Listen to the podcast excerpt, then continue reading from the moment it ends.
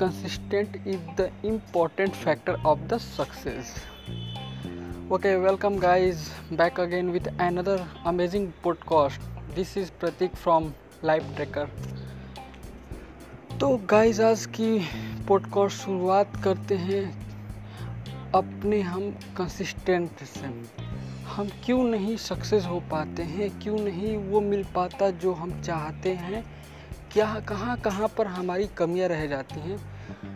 क्या वो प्रॉब्लम है जो हमें रोक देता है? कै, कैसे इसको हम लोग बाहर निकल सके? या क्या ऐसा क्या करें कि जो हम चाहते हैं एग्जैक्टली वही हमें मिल सके? तो मिलेगा कैसे? देखो यार है तो बहुत सिंपल सा रूल कंसिस्टेंट जितना ये छोटा सा वर्ड है ना उतना वो ये वर्ड उतना आसान नहीं है। लगता है कि कंसिस्टेंट का मतलब कि लगातार कोई चीज़ को करते रहो करते रहो करते रहो बट ये हो नहीं पाता एक पॉइंट पर आने के बाद। अभी क्या होगा? सपोज़ कर लो कि तुमने कोई भी चीज़ की शुरुआत की। स्टार्टिंग के दो वीक तीन वीक चार वीक बहुत ही अच्छे लगते हैं। फिर वह एज इट इज़ बोरिंग लगता है कि क्या ही है इसमें। इस टाइप की बातें मैंने अपनी पुरानी पॉडकास्ट में कर चुका हूँ बट वापस से एक बात तुम्हें रिमाइंड कराता हूँ कि क्या होता है। तो अभी जब भी हम वही बात बोला मैंने कि जो भी शुरू करते हैं जो भी करते हैं वहाँ पे सब में रोक लग जाता है। तो लेकिन क्या है ना कि शुरुआत में शुरुआत के समय में और जहाँ पे हम लोग की सबसे ज़रूरत हम लोग हंड्रेड परसेंट जब दे रहे होते हैं और उस टाइम कोई रिज़ल्ट आ ही नहीं रहा होता। रिज़ल्ट का जो ग्राफ है एकदम ज़ीरो के पास। है जिस टाइम तुम सबसे अधिक मेहनत कर रहे हो मतलब उसी टाइम इंसान चाहता है कि अभी रिज़ल्ट आना शुरू हो जाए, लेकिन उस टाइम रिज़ल्ट ज़ीरो। ठीक है पैरल टू ज़ीरो। नहीं पैरल नहीं एग्जैक्टली एट ज़ीरो। ओके फिर हम क्या करते हैं? और यही एक पॉइंट होता है जहाँ पर हम गिव अप कर देते हैं कि यार, अपना मैंने तो हंड्रेड परसेंट दिया ना, अपनी पूरी कोशिश मैंने की।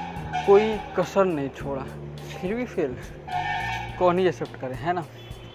बट कोई नहीं दोस्त, तरीका ही यही है। सब यही करते आए हैं, हो सके हमको भी यही करना पड़े, आपको भी यही करना पड़े, सभी यही करेंगे। बस ये होना चाहिए कि आप जो कर रहे हो ना वही बोलते हैं ना, एक गीता का या श्री कृष्ण जी का लाइन की, कर्म करो, फल की चिंता मत करो। तो भाई अगर तू ये सोचेगा कि मैंने अपना हंड्रेड परसेंट दिया और मुझे इसका रिज़ल्ट आना चाहिए, मैं फेल ना हूँ तो यहाँ पर भाई तुम गलत हो। फेल तो हो गए तुम। फेल एक बार नहीं, दो बार नहीं, हज़ार बार फेल हो गए। और ये तुम्हारा फेल क्यों हो रहे हो पता है? ये तुम्हारे पेशेंस का टेस्ट है। बींग कंसिस्टेंट का टेस्ट टेस्ट है ये। तो बस तुम्हें इसको पार करना है। एक तरह सोचो, ये सब तुम्हारा रियल टेस्ट है। जो तुम अपना जो चैलेंज है, उसको पास करो फेल हो रहे हो, उस पर्टिकुलर पॉइंट पर उस पर्टिकुलर गोल पे तो वो एक बड़ा टेस्ट नहीं हुआ। बड़ा टेस्ट क्या है हम लोग का लाइफ के लिए? जो तुमको कंसिस्टेंट रहना।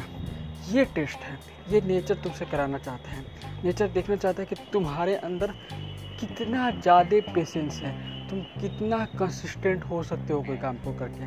अभी क्या है, एक एक छोटा सा बात बता रहा हूँ। अगर तुमने एक महीना, दो महीना या एक साल कोई चीज़ पे मेहनत किया, ठीक है, फिर अब तुम गिव अप कर रहे हो। तो मतलब नेचर को तो इतना पता हो गया ना कि हाँ भाई, तेरे से हो ही नहीं पाएगा। तू अभी ले रहा है ये रिज़ल्ट ले रहा है कि उसके बाद तुझे आराम करना है।